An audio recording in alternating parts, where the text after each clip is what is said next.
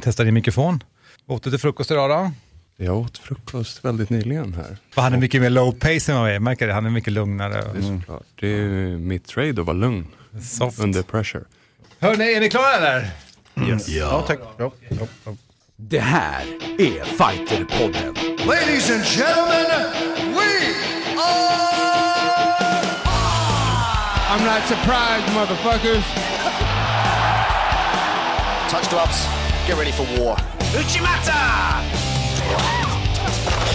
And ladies and gentlemen, the mauler, Alexander Gustafsson.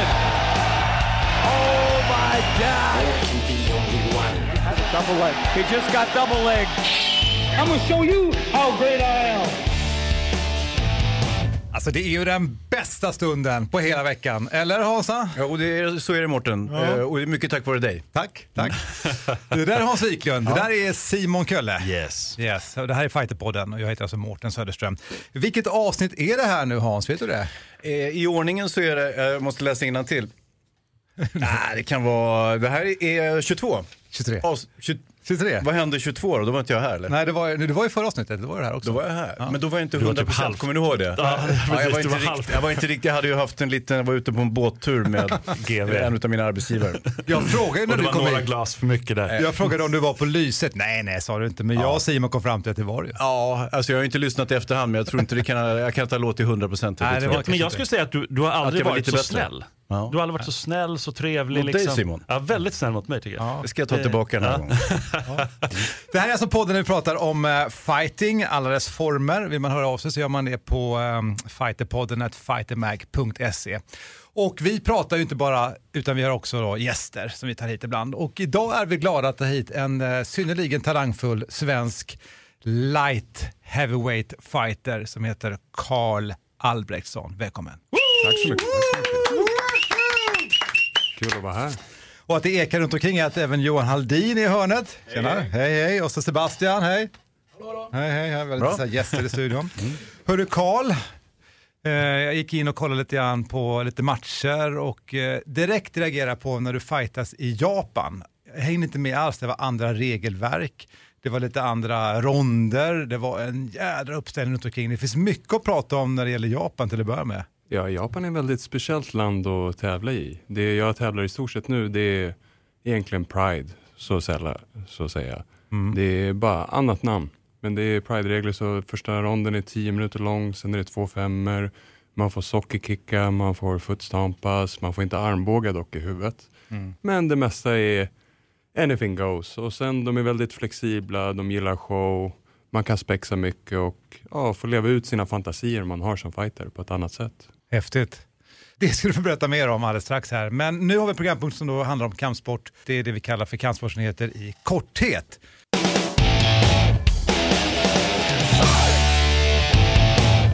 Simon Kölle, scenen är din. Yes. Ja, vi kommer behöva gå in på det, Karl, att din... klubbkamrat och kompis gick ju sitt livs, alltså en riktigt stor match mot Ben Askren och förlorade den. Hur såg du den? Såg du den live? Jag såg den live. Jag såg den hemma hos mig. Jag köpte pay-per-view och kollade. Men alltså, han mötte Ben Askren. Det är topp välteviktare och det är topp brottare. Det är så här, ja. Han har en enorm brottning alltså. Det var... Han slängde runt Sebastian. Det var inte klokt att se alltså. Ja, men Sebastian har mycket hjärta och ändå hålla ut 10 minuter och bara i stort sett bli poundad på. Så han kommer lära sig från det här och det är bara att ta nästa match. Det är inget att deppa över. Nej, det var tufft. Det var väldigt, väldigt svårt. Alltså redan innan var det, det var väldigt svår match att ta. Ben Askren är obesegrad. Nu ska han gå en match till, han sagt. Sen så lägger han ner. Så det är lite synd. Och han har ju sagt att han kan tänka sig gå en till match efter det om UFC ger honom en titelmatch. Det är ungefär på den nivån. Mm. Annars så lägger han ner 33-34 år. Ganska kaxigt. Ja, man ska sluta medan man är på topp. Han vill ju göra det. Ja, Björn Borg slutade när han var 26. Ja, på topp. Ja, eller hur? Ja, nej, men sen har det varit mycket John Jones förstås. Det är mycket snack, trubblet kring hans. Han hade ju ett dopingprov som visade att han faktiskt hade tagit anabola. Och sen har det kommit ett negativt prov då i efterhand som säger att, alltså, som säger att han inte har gjort det. Men det är ju, handlar ju lite om, det ena är urinprov och det andra är blodprov och sådär. Men vilket är mest trovärdigt? Alltså urinprovet visar ju att han hade tagit den här anabola steroiden och sen så blodprovet testar de faktiskt inte efter just det ämnet. Så att urinprovet skulle jag säga. Men vilka konsekvenser, alltså, är det som kallas för B-prov då? Eller vadå? För då betyder ju att du kommer inte bli avstängd, eller? Det är väldigt tveksamt vad som kommer hända nu. Med tanke på att de också har tagit urinprovet 3 veckor innan matchen. Och då var det ju negativt. Jag tror de tog 2 eller 3 prov till och med då. Så att det finns ett prov där och det var direkt efter invägningen. Och det var det som visade att han hade tagit anabola. Så att... väldigt, väldigt tveksam vad som kommer hända. Alltså jag hänger inte med riktigt, men jag förstår vad du säger, men det låter lite rörigt. Han är tillfälligt avstängd från UFC just nu, men de har inte tagit liksom bälte och så ända, men vi får se vad som kommer hända. Det kommer vara en process nu. Så, och det är ju liksom, det blir spiken i kistan för honom. Om han åker fast nu, eller åker dit på den här, då är han ju helt... Men man hanterar ju lite snabbare i UFC än i till exempel elitskidåkning där så det tog 1 år för att utreda huruvida hon hade tagit den här steroiden eller inte, och sen så vart hon fälld då. Ja, och nu är det ju också lite, det är ju klart mycket fler prov och sådär. Hur är det för dig, Kalle? Får du ta massa prover och så i Japan? Hur är det där? Det är urinprov direkt efter match. Så det är normalt. För annars är ju Japan känt för att där är det inga prover. Folk är liksom ganska used. Stämmer det, eller var det in the old days liksom? Jag tror det är mer the old days. Nu alla testas så, ja. Det är skönt, det är väl bra, eller? Ja, alltså det ska vara rättvist. Det ska vara så. På med att vi ska ta upp en gång i podden om vi nu orkar. Vi måste reda ut det här, för jag tror att det också är så här, vad det är ens man fälls för i doping. Alltså du vet, någon sa dricker en Red Bull så får du utslag för det och sådär. Ja, det kan vara kul att veta för de som lyssnar.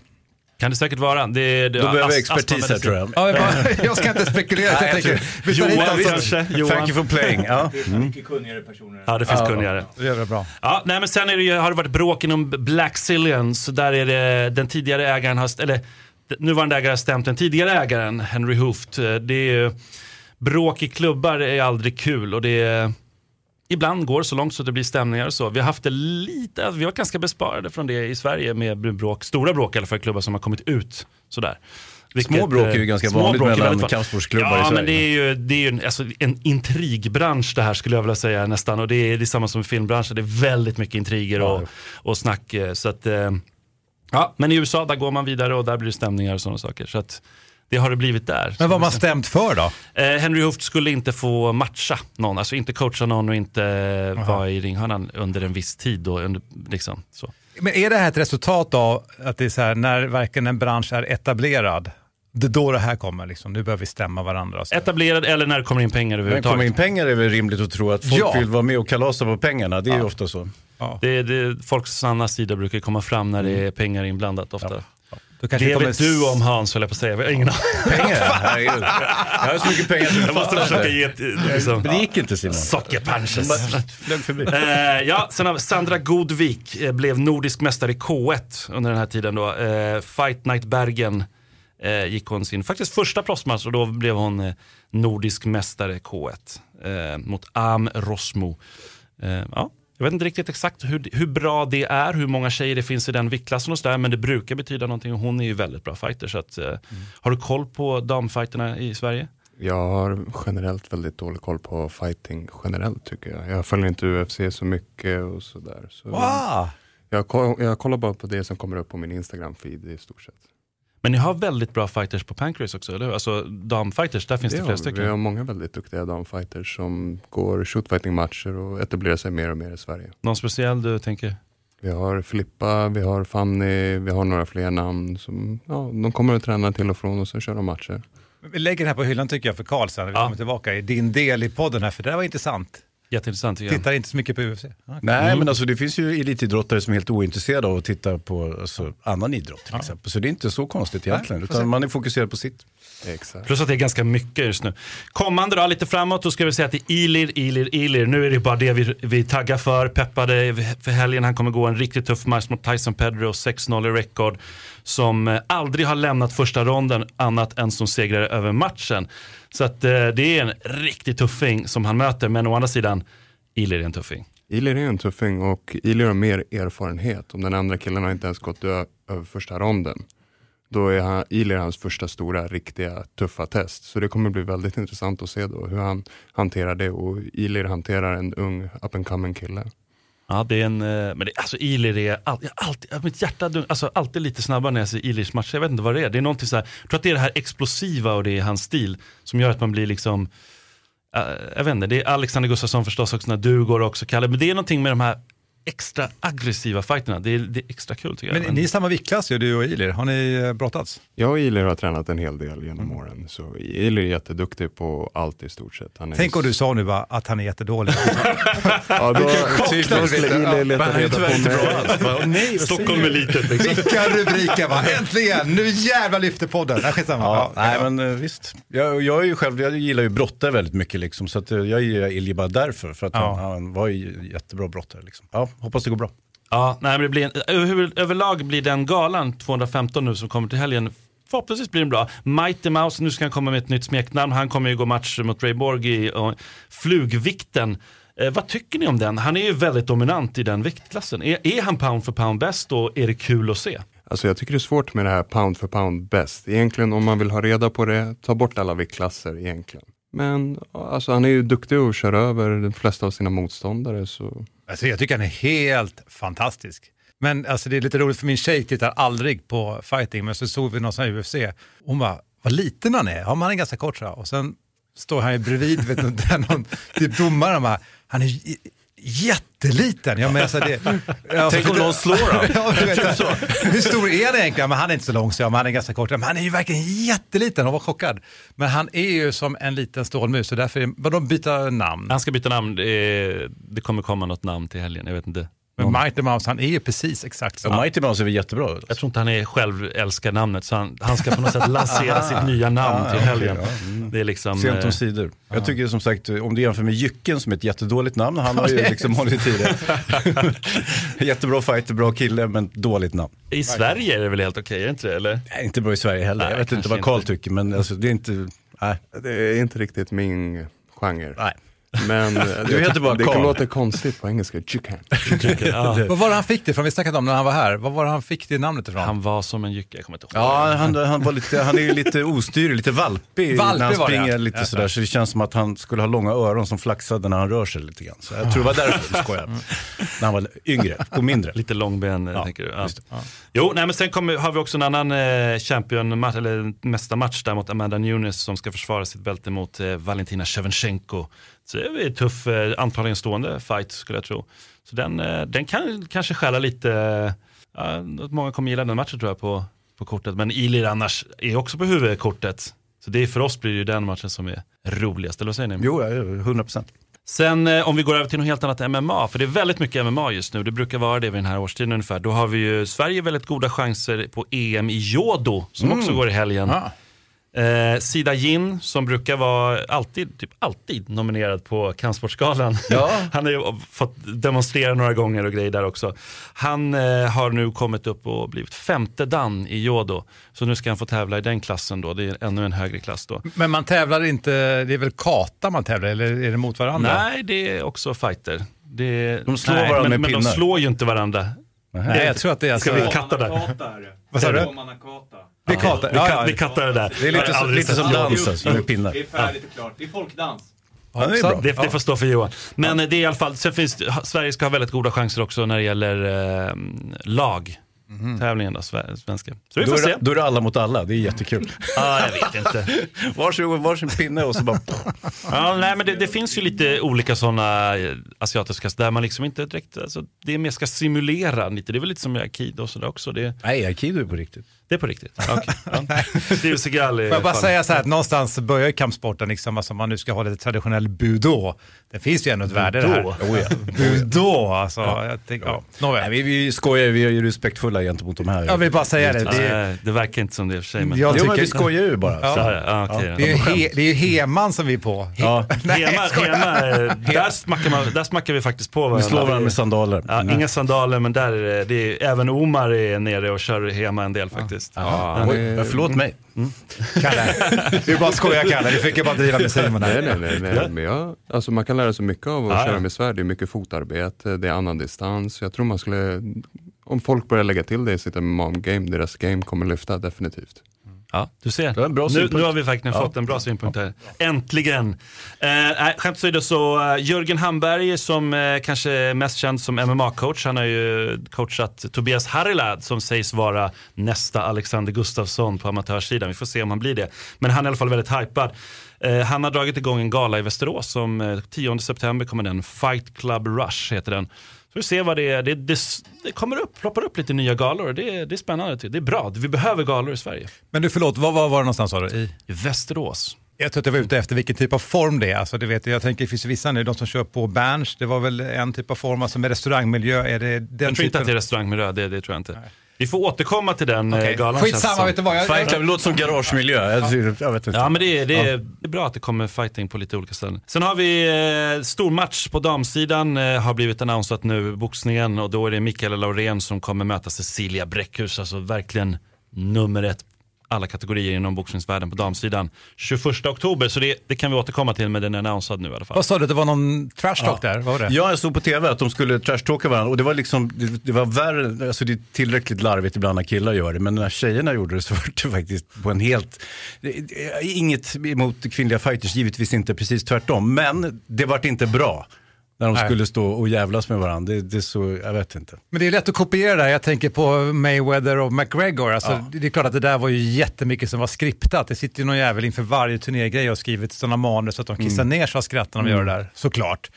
Det är ju en risk om man tänker, jag går upp och kör det här spontant. Det är ju rätt sällan som det lyckas. Ja. Nej, det gjorde inte det just i det här fallet. Och det var ju tyvärr Mikaela då som skötte snacket. Men jag hoppas att det blir en bra fight istället. Det blir det säkert. Bombardier Arena har jag kollat upp nu att den heter i Västerås. Det var det. Jag har en liten nyhet också. Alltså, Mårten och jag gillar ju brasiliansk jiu-jitsu och det är en superfight i Amsterdam på lördag. Emad Omran går mot en kille som heter Omar, en fransman tror jag. Just det. Superfight. Det tror jag kan bli intressant, och det är en vanlig turnering också. När det blir superfight, är det för att den är så pass hög profil, eller vad är definitionen på det? Att jag tror att man kan blanda bälten lite och kanske vikt och sånt där. Jag vet inte riktigt vem den andra killen är, så att säga. Men jag vet att Emad har blivit graderad till brunt precis, och jag tror att turneringen är upp till lila på något sätt. Så att det därför en superfight. Och vad är liksom, om Emad tar det här, vilket vi hoppas, är det prestige, är det mycket pengar? Pengar? Mm. Vad får de? Det vet jag inte, men det är ju inga MMA-pengar, men det är ändå någonting, jag antar. Han har varit här, han är ju en riktigt talangfull kille alltså. Ja, han är ju trevlig. Var det allt? Alles. Ett poddtips från Podplay. I podden Något Kaiko garanterar röskötarna Brutti och jag Davva dig en stor doskratt. Där följer jag pladask för köttätandet igen. Man är lite som en jävla vampyr. Man har fått lite blodsmak och då måste man ha mer. Udda spaningar, fängslande anekdoter och en och annan arg rant. Jag måste ha mitt kaffe på morgonen, för annars är jag ingen trevlig människa. Då är du ingen trevlig människa, punkt. Något Kaiko, hör du på Podplay. Därför är gardinerna. Ja. Det var inte så långt idag, eller hur Hansa? Nej, Simon var kärnfull som vanligt. Ja, mycket bra. Hörrni, vi vänder oss nu till vår gäst, Carl Albrektsson. Yes. Vi kommer tillbaka till första frågan som jag faktiskt skrev ner förut då. Du tittar inte så mycket på fighting. Jag har ingen vidare koll, sa du förut, på fighters eller fighting. Är det så? Det är så mycket UFC numera idag så jag hänger inte med. Jag tittar på några matcher hit och dit, och jag får höra om den här matchen var bra, det var intressant. Men jag kollar lite i efterhand, men jag väljer själv när det passar mig så jag inte har ett konstant UFC-flöde bara slås in i skallen. Utan jag utövar ju också, jag tränar ju så mycket så det kan bli för mycket, jag blir less på det. Så jag fokuserar mer på mig själv och jag försöker utveckla mig själv. Men har du några andra intressen förutom fightingen? MMA alltså? Nej, jag fightas, jag jobbas och umgås med promiskuösa kvinnor. Det älskar vi! Ja, bra! Ja, riktigt bra. Var bor de? Men jag är internationell. Du jobbar internationellt också. Men är det inte så, det här måste vi få bekräftat nu, när du kommer till Japan, för den typen av kulturen i Japan måste ju högakta den typen av fighter. Du är stor, du är från liksom Skandinavien, vikingakulturen. Du säger själv, jag har läst någonstans att de står och väntar när du kommer till hotellet och du ska ge autograf och sådär. Alltså, från mig som är bara egentligen från Stockholm och från Sollentuna, det är helt ofattbart att de här människorna tittar på mig på det här sättet som de gör. De verkligen värdar mig för att ja, jag kan fightas, och de behandlar mig som jag vore en livslevande samuraj. De står och väntar på mig i lobbyn, de ger mig gåvor, de ber om saker, de tar en bild och bara jag kramar dem. De blir så här, det är inte vanligt med närkontakt på det sättet. De börjar skaka, de vet inte vad de ska göra. Så när man väl är där, man är superstjärna på riktigt. Och sen man kommer hem, ingen tittar på en. Det är kontrast från båda världarna. Så. Fast utifrån det här promiskuösa du sa, det måste ju finnas en annan grupp där då ju. Ja, de står och väntar. Ja, det är härligt. Ja, det är bra. Vad skulle det bli av en MMA-fighter, hörni? Man skulle ha blivit det. Ja. Mm. Men... så dags nu. Ja, precis. Men för att komma tillbaka till det här du sa förut då, apropå namn och fighting. Jag tänker två namn som skulle få reflektera. Det jag tänker på är ju Fedor Emeljenko. Är det relationen med honom? När jag åkte först till Japan, då mötte jag ju en av hans killar i den första matchen. De tog in mig som jag skulle vara kanonmat för han.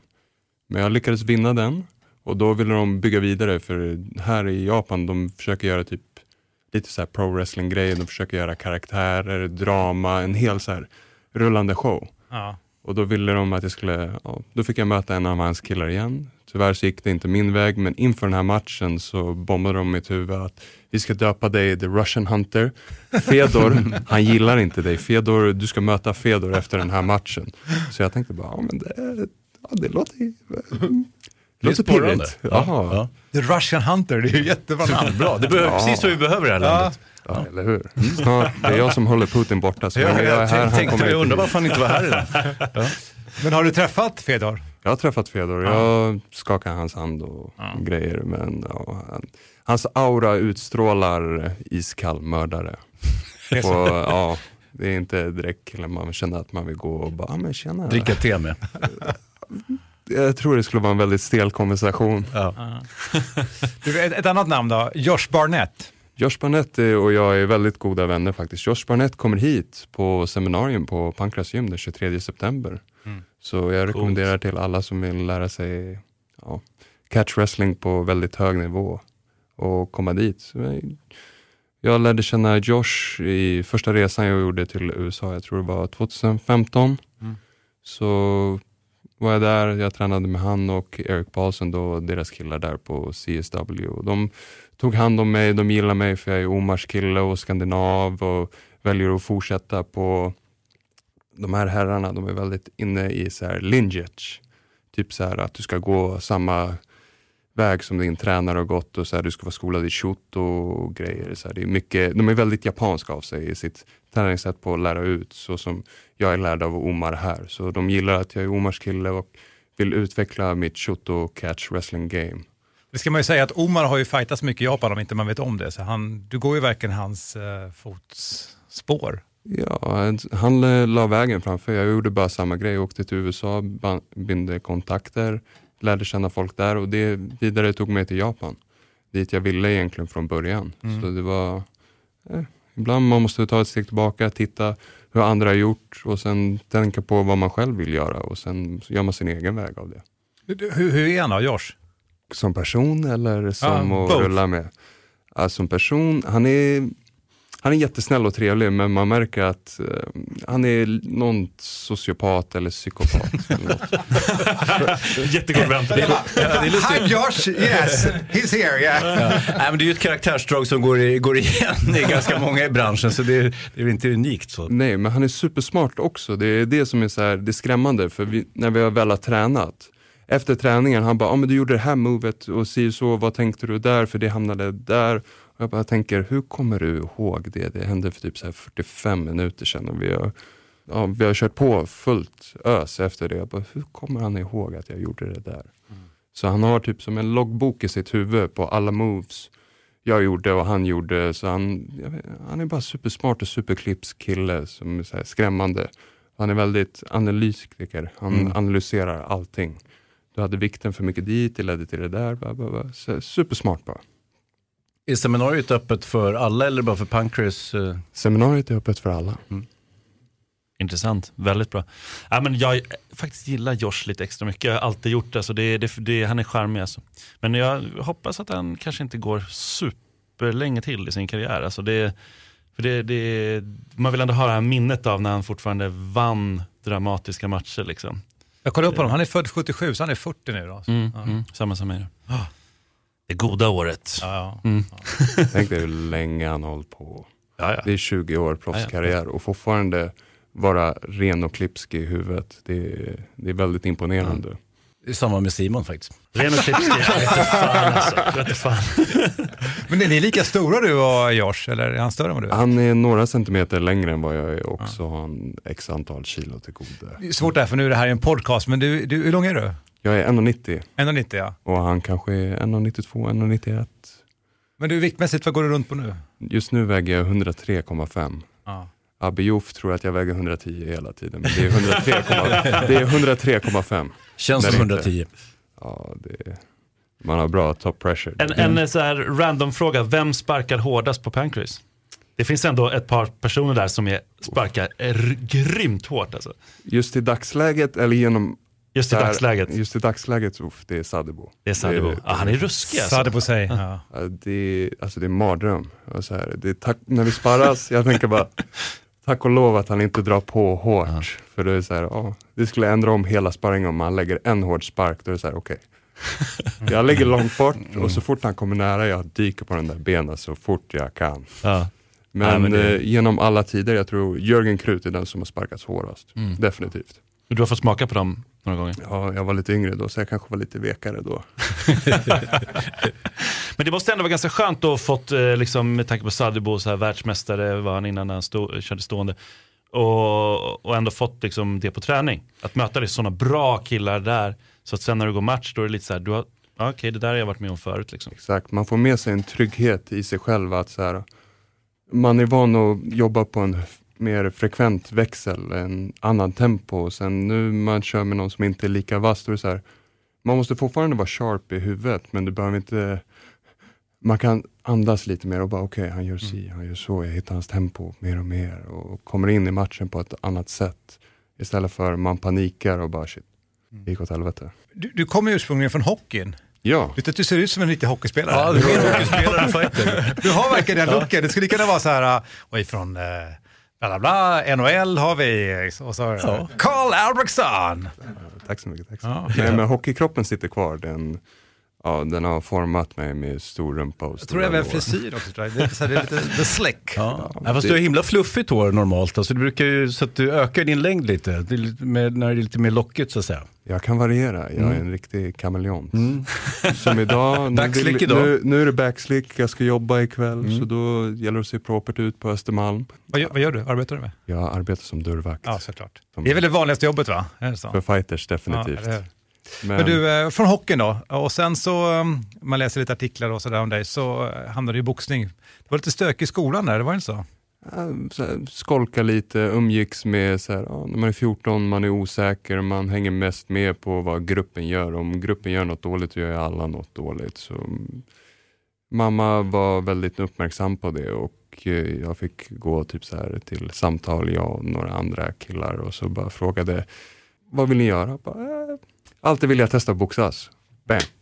Gick vi till boxningsklubben, började boxas och bara, jag är frälst. Så bara fastnar man helt. Så jag tror ungdomar idag, de behöver bara någonting de gillar att göra på fritiden. Har de för mycket fritid och så här, ni är barn. De ska bara ha någonting att göra oavsett, ockupera deras tid. Då har de inte tid till att göra dumheter. Men får jag fråga, vad är det som gjorde att boxningen lockade och inte hockeyn längre? Jag har alltid varit dragen till fighting och boxning. Jag är uppväxt med 2 bröder, så vi är 3 bröder totalt. Och det var slagsmål konstant hela uppväxten. Och pappa hade Rocky-filmerna inspelade på VHS. Bra programmering! Det är nog pappas fel att man är här idag. Hur var du som hockeyspelare? Var du ruffig eller? Jag var storback, jag kunde passa, jag kunde åka skridskor bra och tacklas. Men jag kunde inte skjuta slagskott. Men många pratar ju också om din brorsa, så Ludvig. Ja, Ludvig, precis. Det är så här, vilken enorm talang han är. Jag har ändå hört det nästan för varje match du vinner, så här, men hans brorsa är nästan alltså ännu mer talang. De har liksom, men han går inte matcher. Vad är grejen där? Vad händer? Ludde har haft skadeproblem med knäna i cirka 2 år nu, så det har blivit så bra, så det har gått upp till andra knät, så det har blivit samma knä. Så det är en lång process han har varit borta, men också det är någonting man växer av. Så det är en mognadsperiod för han. Och sen liksom, han har ju varit tillbaka och tränat. Och så här, han säger själv, det är inget som så här har tappats. Jag har bara så här, herregud. Jag har inte rört på mig ett halvår. Jag går ner och fortfarande drar ut alla. Så när han väl börjar tävla igen, han kommer bli ett monster. Hur bra är han då? Alltså, vilken kapacitet har han? Om vi säger så här, jag har tur att jag har 10 kilo på honom. men det var därför... alltid bra med 10 kilo. Men det var också därför du började. Han var ju först inne på Pancrase, va? På att träna. Han var först inne på Pancrase. Och vad är det för åldersskillnad mellan er två? Jag är 2 år äldre, så jag är född 93 och han är född 95. Ja. Så han var först in på Pancrase och sen bara... Tänkte du? Han bara, det är fett kul. Vi lärde oss här positionering på marken och strypas lite... Tänkte jag att det där är ju inget bra för mig. Jag känner min tid på herren som täppan hemma är räknad. Så jag måste också börja. Och sen jag bara, wow. Det var lite så här nytändning man fick när man först testade boxningen. Den dog ju ut efter ett tag. Det var så här, bara händer samma sorts träning. Och sen när man testar det här, man bara, här är lite mer ett annat djup som, ja, det slutar aldrig. Liksom, för varje sekund som går delar sig universum i 2, och sen när jag väljer en move så delar sig det igen, och så bara fortsätter, så kedjan har aldrig något slut. Vad tycker du mest om? Vilken del av MMA är den du trivs bäst med? Jag gillar MMA, jag gillar att blanda allt. Jag gillar free fighting. Det är skönt att ligga på topp på marken och kunna andas, men det är också kul att köra stående och blanda allt. Det är det som är MMA. Så jag gillar allt. Och vilken skulle du säga att du är bäst på? Stående eller backen? Jag skulle säga att jag är lite vassare på marken. Men det kommer ju oftast mest fram det stående. Du drar ju ut folk, det har ju visat väldigt nyligen. Men ändå, det eller hur? Du slog ju ut väldigt många i början där. Ja, men det var ju också på marken. Sen, ja, jo, det är klart. Det är lite annars, alltså det finns 2 olika känslor. På marken, det är en viss form av känsla. Då har vi kontakt med varandra. Så då har man den här känslan av beröring, eller sense of touch, som Hickson säger. Just det. Och det är en känsla, och sen är det en annan känsla stående, för du inte tar varandra. Då är det mer ögat som måste läsa av, det är rytmen i kroppen, och sen det går lite... Ja, det är ett annat tempo. Så, men ju mer jag har tränat med Sadebo, desto mer känner jag att jag går upp lite snäpp, för om vi säger att vi har 2 pinnar och så brinner det eld på ena och inte på den andra, så har han gett mig lite av sin eld, så tar jag tillvara på den och försöker utveckla min egen eld. Samma sak har jag hjälpt han utveckla sin eld på marken. Så jag och Sadbo har haft ett jättebra träningsutbyte. Kul, ja men riktigt bra. Och vem vinner nu då? Jag har ju, ska vi säga, 20 kilo på Sadbo. Han är extremt stark. Han är starkare än tungviktarna jag har kört med. Så Sadbo är ett freak of nature. Riktigt. Men han är spännande. Han är också så här, när han började komma ner lite i kroppen, alltså då började han bli jäkligt vass. För i början var han ganska upprätt, och då kunde han ändå, då kunde folk ta ner honom. Sen när han började liksom, när det blev bättre, kanske var med träning med dig då, bland annat, då började nu, för nu ser han ju alltså ut som ett monster. Sist i Superior också, då det såg väldigt snyggt ut där. Jag kan säga att det är stor skillnad från Sadebo på Superior och Sadebo nu. Det är så, han ökar hela tiden så mycket. Han blir bättre. Vi ska inte prata om honom när han inte ens är här, men också han ser ju bättre nu. Han har ju haft jätteproblem med synen. Så han har nog linser nu, så han kan se någorlunda bra i alla fall. Han sa att han kunde sitta i soffan och titta på tv. Ja.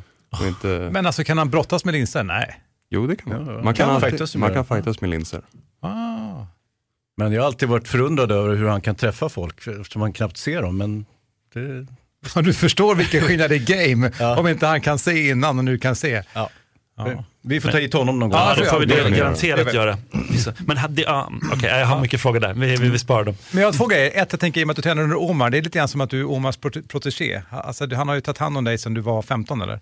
Jag har tränat, det här blir mitt 10:e år, 9:e år, något sånt där, under Omar.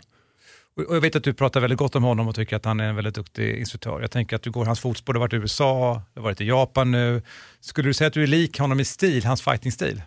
Både ja och nej. Allt i stort sett jag kan, det är ju Omar som har lärt mig eller haft någon form av vinkel på. Men sen också, man har ju sin egen kropp och sitt egen temperament och sin egen själ, så att säga. Så ändå, de kunskaperna han gett, jag har ändå fått forma det själv. För han kan bara hjälpa mig till en viss punkt, Men i slutet av dagen, det är jag som måste känna själv och säga, okej, det är så där han menar med att ha vikten så, och sen det är jag som måste hitta mig själv. Så det är ändå så här, min stil är unik ändå. Det är, någon sa förut på Pancrase, jag gör min egen stil inom Omars stil. Typ lite ish, det är inte så här långt ifrån tänkt, men man måste hitta sig själv. Det är det allt fighting handlar om i slutet av dagen. Man är uppe där i ringen, man är ensam. Mm. Så jag hittar min stil, det jag är bekväm med. Och ja, Omar är en sån pass teknisk, duktig och kunnig tränare, så han kan ju allt. Så han hittar det som passar bra för min kroppstyp och vad han känner att jag har mina styrkor och mina svagheter. Mm. Hur skulle du säga att Omar är när det gäller liksom att, alltså, vissa tränare kan ju liksom hylla en fighter nästan så här för mycket liksom, så att det blir så här, men jag fick ju bara jag där. Men Omar är väl ganska känd för att det är en brunn som aldrig tar slut någonstans. Det är liksom, det finns alltid nytt att lära sig. Är han så, eller hyllar han dig också mycket liksom? Får jag berömma av Omar? Jag går och tänker på det en vecka. Ja, så inte hela tiden alltså? Nej. Han är gamla skolan. Ja. Det händer ibland dock. Ja, man gör sig, när man väl får det, då har man gjort sig förtjänt av det. Men det är inte så här att han går och blåser upp ditt ego i onödan. Men det händer väl ändå på många klubbar? Alltså generellt sådär. Det är ändå rätt många människor som går runt med uppblåsta egon. Liksom, och vissa kanske med all rätta också. Efter att träna 10 år på en klubb liksom. Vi alla går väl upp med uppblåsta egon här i Sverige och i världen. Men som säger, jag tror jag håller med Carl. Jag tror Omar tillhör den generationen som var tidiga med det här och är väldigt strikta och liksom lite feodaltänk nästan och jävligt tuffa. Och då ska man inte hålla på och gulla med folk och liksom pumpa upp dem liksom. Men tränare Sebastian Karlsson var också där? Ja, det gör han. Ja, just det, för han sa ju precis samma sak när han var här. Mm. Att när han väl fick beröm från Omar, så var det ju. Jag fick en sån flashback när jag stod här. Jag fick nästan en déjà vu, det har jag hört förut. Men det var ju Sebastian som sa det. Och det bar han ju liksom. Och det var inte ofta man fick beröm, men man fick det. Så var ju det någonting som man värderade. Så det ligger mycket som du säger, Hans, att det där är en gamla skola. Man är sparsmakad med beröm. Men tvärtom då, när han väl kritiserar dig, hur går du då att deppa en vecka eller liksom? Nej, jag är väldigt bra på att hantera känslor. Jag förstår att han vill bara mitt bästa och det han säger, det ligger någonting i det och det känner jag oftast själv. Och då känner jag när han säger det, bra, men då fixar vi det här, vi utvecklar det. Det är så här, det är inte att jag går och bara, fan säger han liksom? Vad dum. Vad elak han är. Nej, men utan det, man ska ta lätt på sig själv. Bara, ja, vet du vad, du har rätt, jag torskade. Bara, ja. Man får bita det sura äpplet, bara börja om på ny kula. Efter din förlust som var deppig, den var förstås väldigt tung, förlusten där i Japan, för då har vi 2 vinster och en förlust där. 2 vinster och en förlust. Precis. Och då ändrade du, jag har hört någonstans att du ändrade lite så här ditt psyke efter det, att du var tvungen att liksom ställa om och sådana saker. Kan du berätta lite om vad, för du blev lite mindfuckad där, om jag får säga så, innan den matchen, eller hur? Ja, innan den matchen så åkte jag faktiskt till USA och tränade med Josh och Eric, och där i USA hade jag oturen också att bryta min hand. Okej. Det är ingen bra uppladdning. Nej, och det var 4 veckor kvar till match och det här var min livschans, så jag tränade på där som vanligt, eller försökte. Det var rätt svårt att boxa. Höger eller vänster, vilken hand? Vänster hand. Ja. Så när jag kom hem fick jag gips 2-3 veckor, tog vi av den och sen, ja, efter vi har tagit av den 2 dagar senare, vi åker till Japan. Oh, wow. Och det här var första gången jag tävlade i open weight. Sen när jag tävlade shootfighting, då körde jag tungvikt. Men det här var lite annan kvalitet. Men jag gick dit, allt kändes bra, fast när vi väl kom till arenan, jag kände mig, man ska vara känslokall och tom på ett sätt, men det här var lite för extremt. Jag kände mig väldigt kall. Jag vet inte, man kände sig bitter nästan innan matchen. Och sen när det väl hände, så det kändes som jag alltid var 2 på bollen, så att säga. Mm. Och efter den här matchen, jag kollade den på nyligen faktiskt. Jag har ett minne av att jag gör mycket mindre och jag blir träffad mycket mer. Men när jag väl såg den, ändå helt okej insats från min del, tycker jag. Men ja, jag fick det hett om öronen direkt i omklädningsrummet av Omar. Jag fick en rejäl utskällning. Och sen efter det, jag gick tillbaka, tittade om vad kände jag att, vad hade det gått snett någonstans? Jag tänkte, träningen gick jättebra. Konditionen kändes jättebra. Sparringen kändes jättebra. Det var bara på matchdagen det kändes lite knas. Så då det satt i huvudet bara. Och nu jag känner att jag åtgärdat det problemet. Och sprickan som blev, den har växt ihop. Och nu har det blivit flera lager på den där. Och jag har insett delen av att det mentala måste vara rätt. Det fysiska måste vara rätt. Och att det spirituella måste vara där. Hur jobbar du med det spirituella? Ja, meditation. Mm. Och jag är väldigt inne i så här positiva affirmationer. Så jag kan gå och snacka med mig själv och sådär. Och säga vad jag vill dra till mig för saker i mitt liv. Typ så här love attraction-grejer. Det är lite Conor McGregor. Han är... Ja, men det sjuka är att det funkar. Mm. Det är det. Och så nu när jag känner att jag har använt mig mycket av det. Det bygger ett självförtroende också när jag står på morgonen och snackar i spegeln med mig själv och berömmer vilken fysisk atlet jag är och snygg jag är och stark jag är. Allt som hasar är likadant. Det är lite likadant. Men Omar kommer inte säga det där, så det är bättre att du gör det själv. Liksom. Ja, vad roligt.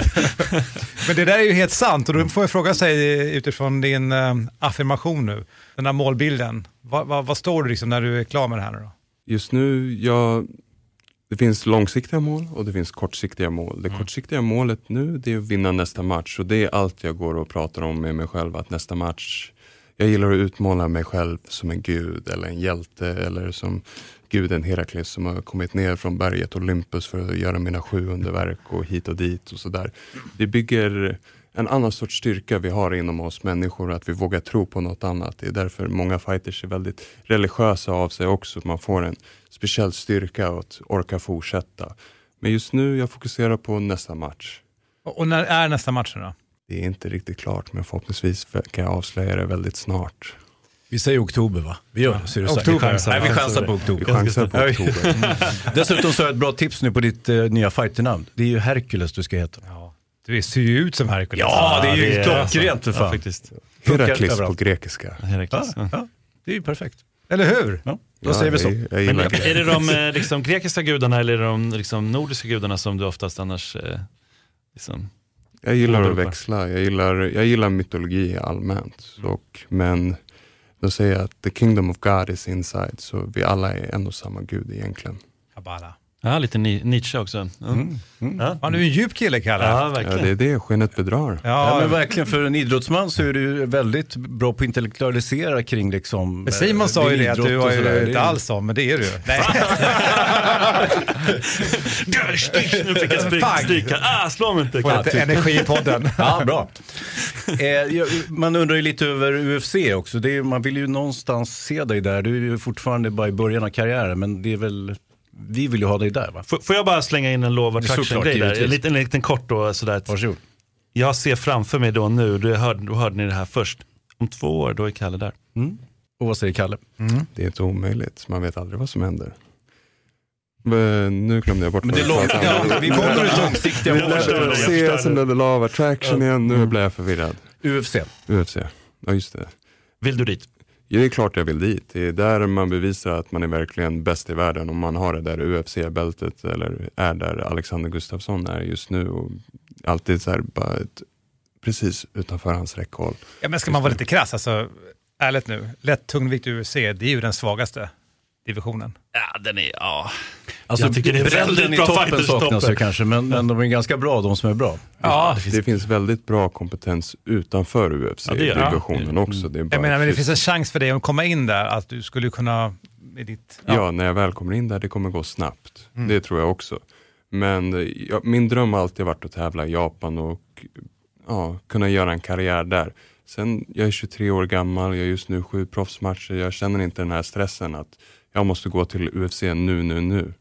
Mitt mål är inte att komma till UFC. Mitt mål är att vara bäst i UFC när jag väl är där. Och då kan jag göra den resan på bara kanske 2 år. Men just nu jag behöver några år utanför och få exponering och få lära mig och få erfarenheter. Den här matchen gick jag senast nu var inför 16 000 personer och den sändes på 5 miljoner hushåll i Japan såg matchen. Wow. Så det är så här, man lär sig vara på den stora scenen och man lär sig vara en stjärna. Ja, det tycker jag nog. Ja, verkligen. Du har en plan. Ja. Men det här Rising, du är kontakterad för Rising, eller hur? Yes, det är. Är det okej betalt, eller? Man känner sig inte som en stjärna om man inte har betalt. Så nej, det har han då. Det är väldigt bra betalt. Dock känner jag mig inte bekväm att diskutera siffror i det här. Nej, det behöver inte för alla. Nej, du behöver inte berätta. Säg bara han är stenrik. Säg bara till mig vad du har. Nej, men jag tänker... vi tar det utanför det här rummet. Nej, men innan, så här, när man kontakterar, finns det en garanti hur många matcher man får? Jag har garanterat 3 matcher till. Det är Ryzen. Sen får vi se. Allt beror på i Japan. Vinst och förlust är inte så viktigt. Där är det underhållningsvärde och show som är viktigt. Så Hercules, va? Hercules. Så bara går du in och... ja, du vill jag ha fler matcher, jag kan alltid bara gå in och tokveva. Och det skulle de älska egentligen. Men det skulle inte nog vara så bra för min hälsa. Men då skulle jag definitivt få komma tillbaka. Så det gäller att kunna blanda showmanship, smarthet och i slutet av dagen det här våldet som man utövar ändå. Röra ihop till en bra mix. Jag börjar med att prata idag att det är andra regler. Jag kan inte exakt nu, men det är, först är det 10 minuter från och sen är det 5 minuter. Yes, det stämmer. Bara att träna inför det måste vara ganska annorlunda. Alltså 10 minuter är jävligt lång tid. Det är väldigt jobbigt 10 minuter, men jag gillar den här 10 minuters ronden för att om vi kollar UFC, vad händer efter 5 minuter? Det är oftast någon som får en nedtagning. Mm. Och det är då de spännande grejerna börjar hända. Och där blir det också en liten så här make it or break it vid 7-8 minuter. Kommer du vända eller kommer du bryta? Så det är så här, det lägger upp för mer avslut i matchen så att säga. Mm. Ja, det är ju en smart tanke. Och sen för att träna för det är bara ändra om. Första ronden kommer vara 10 minuter. Det är mental förberedelse på det och börja köra längre ronder och hitta den här avslappningen i sparringen. Och i matchen, att man inte går in och jag måste tänka lite nu i början här. Jag kan ta några andetag och ändå vara explosiv och aggressiv utan att bränna ut mig själv. Och regelmässigt då, vad är det för skillnader? I Rising MMA Rules så är det inga armbågar mot huvudet såvida inte båda går med på det. Men det är armbågar... Alltså innan matchen? Eller? Ja, det bestämmer man innan matchen. Men det är armbågar i kroppen, det är knän på marken, det är stamps, det är, vad är det mer? Det är sockerkicks, det är det som är den stora skillnaden. Och sen är det den här 10-minutersronden. Annars det är samma sak. Och att de dömer matchen i helhet. Det är inte så här, han var första ronden, han var den andra, han var den tredje.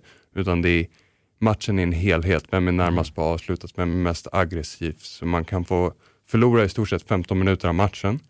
Men ändå bara gå in och tog spön sista 5 och den andra killen helt slut. Och du kan ändå vinna på det lilla. För hade det gått lite mer tid så hade du förmodligen han förlorat.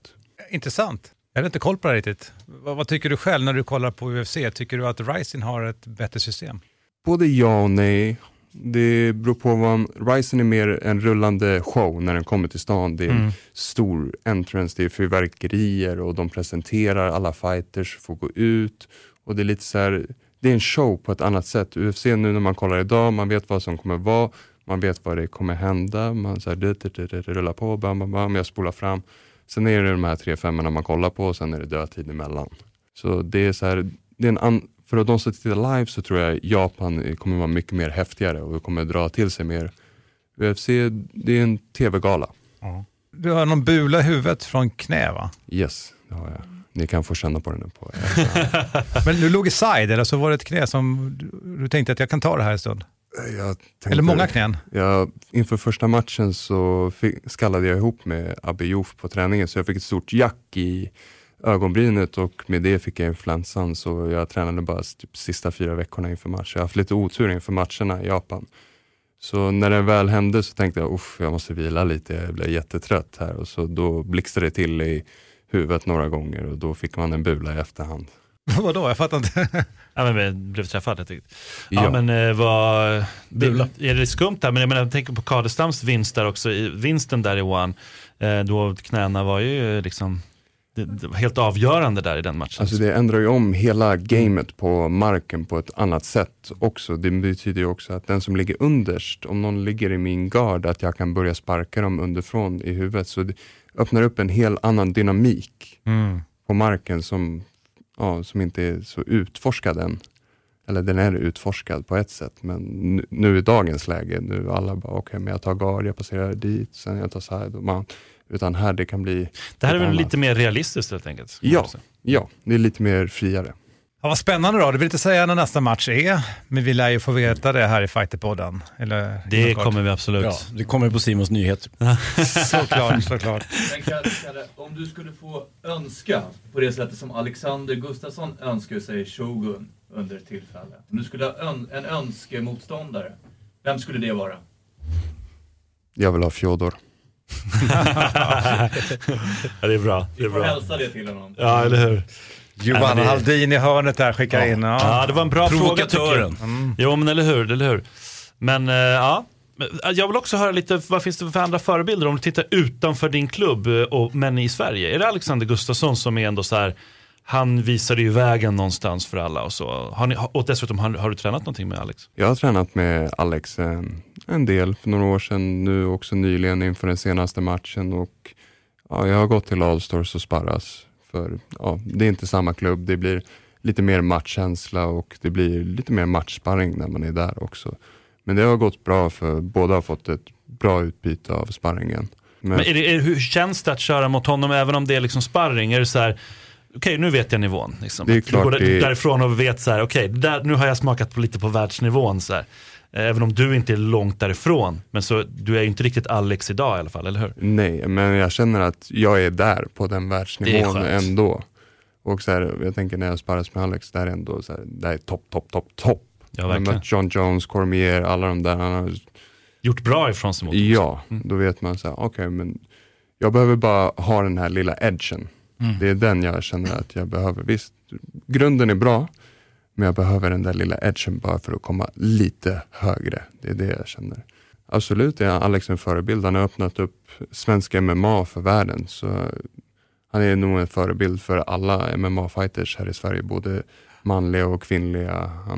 Han har kommit extremt långt. Och han är den bästa MMA-fightern vi någonsin haft. Han är den som har kommit längst. Han har gjort mest matcher. Han har bäst record. Han har upplevt allt. Han är otroligt erfaren, så han är definitivt en förebild. Men utanför Sverige så har jag kollat mycket på Hickson Gracie. Mm. Jag har tittat på Choke mer gånger än någon annan tror jag. Häftigt. Det ska man ju se för övrigt, om man tycker om framförallt att rulla lite grann så ska man ju kolla på den. Choke. Hörrni, tiden springer iväg, rinner från oss. Det var sant nöje, Carl Albrektsson, att träffa dig. Tack så mycket, det var ett nöje att träffa er också här. Herkules som man kallas. Herkules, ja. Och som sagt, nu har han det namnet liksom. Herkules, Kung Karl, Barbaren. Kung Karl är... Barbaren, ja, det finns många. Barbaren hotell vid Stureplan som heter Kung Karl. Men det är en annan sak. Vad sa du? Karl den Store. Karl den Store. Också. Ja, det är många. Ja, men så lyfter också Alex här och såklart, vi säger här... Och Ilir också. Ja, Ger det några år så är du kanske i UFC. Vem vet, kanske möts ni en dag. Det skulle vara intressant. Carl Albrektsson, tack för att du kom. Tack så mycket. Simon Kölle, Hans Wiklund. Hör av dig till fighterpodden@fightermag.se. Tack till Johan Halldin i hörnet också. Hej. Och jag heter Mårten Söderström. Vi hörs om 2 veckor. Oss.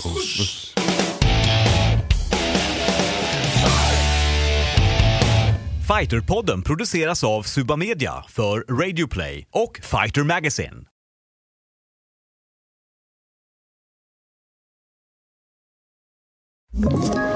Ett poddtips från Podplay. I Fallen jag aldrig glömmer djupdyker Hasse Aro i arbetet bakom några av Sveriges mest uppseendeväckande brottsutredningar. Går vi in med hemlig telefonavlyssning och då upplever vi att vi får en total förändring av hans beteende. Vad är det som händer nu? Vem är det som läcker? Och så säger han att jag är kriminell, jag har varit kriminell i hela mitt liv. Men att mörda ett barn, där går min gräns. Nya säsongen av Fallen jag aldrig glömmer på Podplay.